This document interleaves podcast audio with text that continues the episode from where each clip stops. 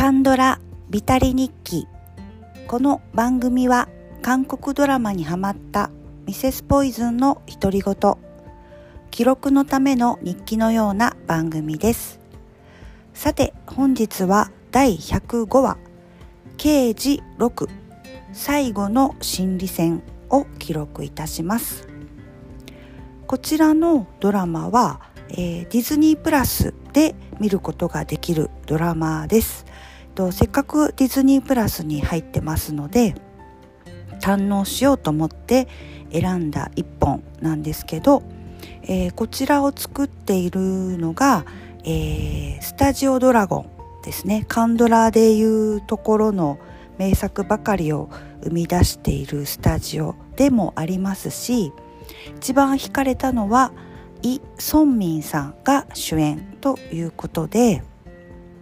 まああのこの人のドラマは裏切らないなと個人的に思ってますので、えー、これは期待が上がって、えー、楽しく見始めることにしました。ドラマのあらすじと概要なんですけれどもこちらのドラマはシーズン1と2からなるんですけれども、えー、2022年に発表されて、えー、シーズン2が2023年というような、えー、流れになっています。シーズン1は1話から8話、えー、シーズン2は8話から16話になりますので、えー、全16話のお話になります。簡単なあらすじを話してみます。定年間近の刑事テクロク。ある日一本の電話とともに同僚を殺害したことになり殺人事件の容疑者になった刑事がチング友人と呼ばれる正体不明の脅迫犯を捕まえるために自分の過去を追っていくとあります。ちょっと補足ですけどこの自分の過去を追っていくというところがキーポイントになるんですけどえっとストーリーちょっとネタバレになりますけど、えー、ストーリーの中にですねこのイ・ソンミンが演じる、えー、ロクテクロクはまあ刑事なんですけどまあ刑事という仕事柄人に恨まれたりするんですね。でその中で、えーと、娘さんがとってもちっちゃい時に、えー、人質に取られるという事件が起こります。でそして娘を守るために犯人を銃で撃つっていうことが事柄が起きるんですね。それでそのまあ目の前で本当にちっちゃな時に、えー、と娘さんが隣にいたまあ、犯人とはいえ人が、えー、銃を銃で死んでいくということと銃を撃つ刑事のお父さんっていうところを見て、えー、両方ともでしょうね、えー、娘さんもお父さんも、えー、トラウマになってしまうんですね。で、まあ、お父さんである、えー、ソイ・ソンミンそして刑事であるイ・ソンミンは家族を守るためまあ、仕事も続けるため、まあえーと、自らもトラウマにより精神を病んでいて、まあ、薬がないと生活できない状態になるということもあり家族とは離れて、えー、腰盆に住んで住み一人で住むという選択をしているということが分かってきます。えー、腰盆っていうのは、えーと、ちょっと、えー、安い1個の本当にお部屋しかない寝るところとテーブルというか机があるだけのちっちゃいお部屋の、えー、ことなんですけど、えっと、本来は、えっと、学生が試験に集中するためのその時だけ借りるっていうようなお部屋なんですけれども、まあ、家賃が安いっていうこともあって、まあ、仕事をしてる人とかでもそこに、えー、住んでいるということがあるようなところみたいです。でその腰音の、えーと、一室ともう一室借りているのかなでそこに、えーと、自分あのテクロ6はですね日記をずっと書いているんですけど、えーと、仕事のこととかね毎日書いているんですけどそして事件のこととかを全部手帳とか資料とかを全部自ら書いてその腰本の一室に保管しているんですね。でその、えっとえー、日記とか手帳とかそういう自分の過去の記憶とかそういうのを遡って犯人を追い詰めていくというような、えー、お話になります。主な出演者なんですけれどもこのテクロクを演じるのが、えー、イ・ソンミンさんです。えー、私的カンドラで言うと、まあ、とっても好きな作品ばかりに出ていますが、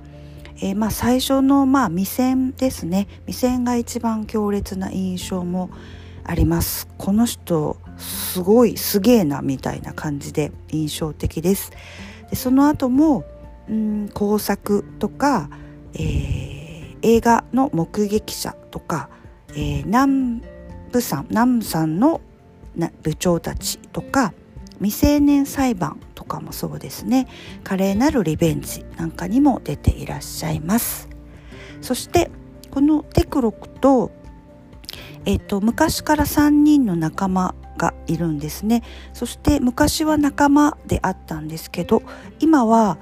仲間ではあるんだとは思うんですが、えーと立場がちょっと変わって距離感ができている後輩の役をキム・テフンさんがされています。キム・テフンさんは、えー、ナビレラとかクイーンメーカーで出会っている俳優さんです。そして、えーと、先輩になるのかな？同期っぽい感じでしょうかね、えーと、警察署長になっています。まあイ・ソンミンさんは一刑事のままですけれども、えー、この人は警察署長にまでなっている、役をキム・ホンパさんがされています。もうこの方もカンドラにはなくてはならない方ですけれどもえー、っとある日のある日真実のベールとか、えー、元彼は天才詐欺師とかインサイダーズとかテロライブ工作これも一緒ですね。ナムさんナムさんかな？ナムさんのえーと、部長たちにも出ていらっしゃいます。そしてその、えー、テクロクを精神的に支えている精神科医というような役でしょうか、えー、その、えー、女医さんの役をソ・ジョンヨンさんが演じられています。ソ・ジョンヨンさんもとっても印象的な、えー、女優さんですけれども、えー、車輪とか8番目の男とか、えー、太陽の末裔とかね、えー、被告人もそうですし品位のある彼女とかよくおごってくれる綺麗なお姉さんにも出ていらっしゃいますね。えー、そして、えーと、他にも、えー、出演者の中で、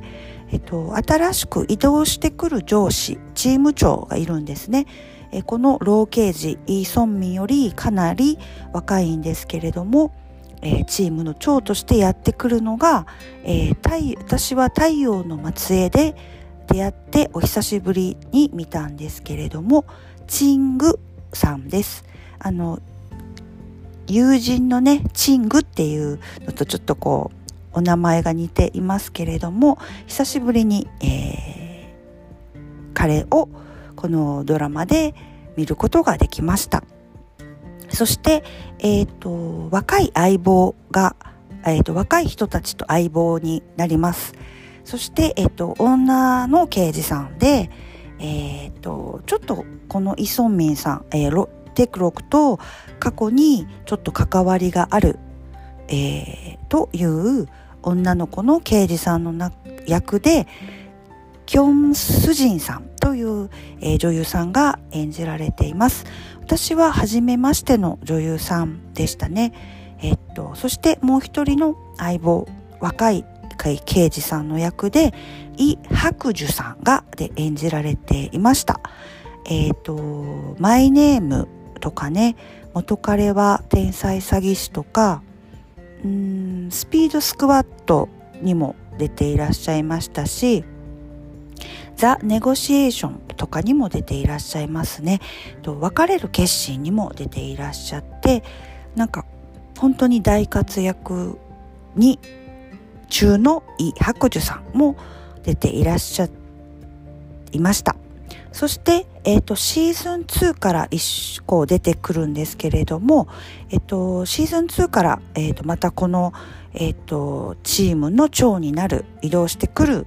えっ、と、女の、女性のチーム長なんですけど、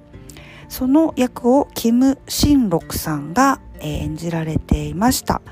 えっ、と、もう地獄が呼んでいるとかね、怪物とか、ある日真実のベールとか模範家族とかにも出ていらっしゃいましたね今、えー、現在見ているムービングにもとっても、えーと、キーポイントの役で出ていらっしゃる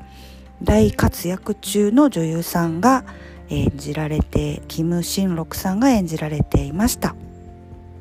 そしてちょっとこうコメディリリーフですね。ちょっとホッとする役が、えー、必要というかね。ちょっとこう刑事とか事件のものなんでちょっとコメディリリーフで、まあ、いい味出してるあの役の方がいらっしゃいます。もともと最初はねこのコシボンの管理人でそういう意味でのプライベートな意味での、えー、テクロクのちょっと相棒というかねそういうような役でそして後にシーズン2になると実は刑事になっているというとっても面白い設定で、えー、出てくるのがコ・ギュピュルさんです。えっ、ー、と愛の不時着とかねレンボとか元彼は天才詐欺師とか、